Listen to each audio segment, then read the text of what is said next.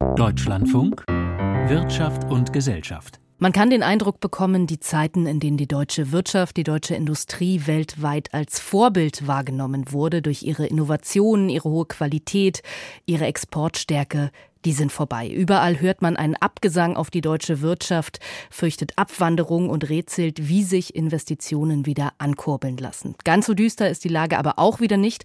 Es gibt durchaus viele kleine Gründer, Start-ups mit guten Ideen und deshalb ist auch die neue Chefin des Start-up-Verbands optimistisch. Bianca von der Au hat mit ihr gesprochen. Hört man der neuen Vorsitzenden des Start-up-Verbands Deutschland zu, so sind es ungewohnt positive Töne in diesen krisengeplagten Zeiten.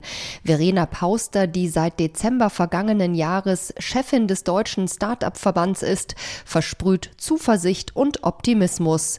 Krisenzeiten seien Unternehmerzeiten, sagte die Gründerin auf dem Frankfurter Börsenparkett in der Sendung Update Wirtschaft auf Tagesschau 24. Also ich glaube, Unternehmer und Unternehmerinnen die gucken erstmal nicht immer Richtung Politik und sagen, Mensch, warum macht ihr denn das gerade schlecht oder das nicht so gut, sondern die machen erstmal. Ja? Letztes Jahr sind zweieinhalbtausend neue Startups gegründet worden, 415.000 Menschen arbeiten in der Startup-Szene und die wachen jetzt nicht morgens auf und sagen, Staat, sag mir, was ich machen darf, sondern die wachen auf und sagen, was gibt's noch nicht, wo ist noch eine grüne Wiese, wo können wir noch was entwickeln, erfinden. Dabei waren die vergangenen Jahre auch für die Start-up-Branche besonders hart.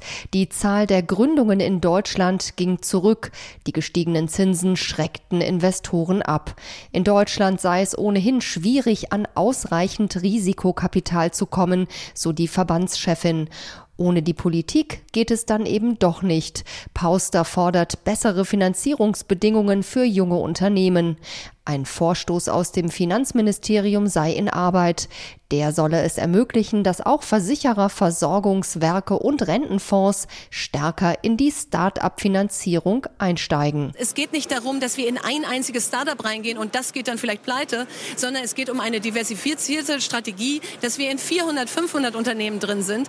Dann wird das Ausfallrisiko sehr klein und dann kann man guten Gewissens diese Asset-Klasse auch mal in die Mitte von Deutschland holen und sie nicht immer so behandeln wie so eine Hochrisikoklasse, wo man besser die Finger von lässt. Vorbild sei Frankreich.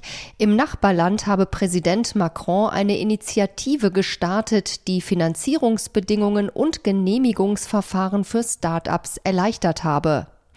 Pauster wirbt mit Blick auf Deutschland für einen stärkeren Börsenstandort, um Investoren für junge Firmen anzuziehen. Sie stellte eine Kooperation mit der deutschen Börse in Aussicht, um die Wachstumsbedingungen für Start-ups zu verbessern.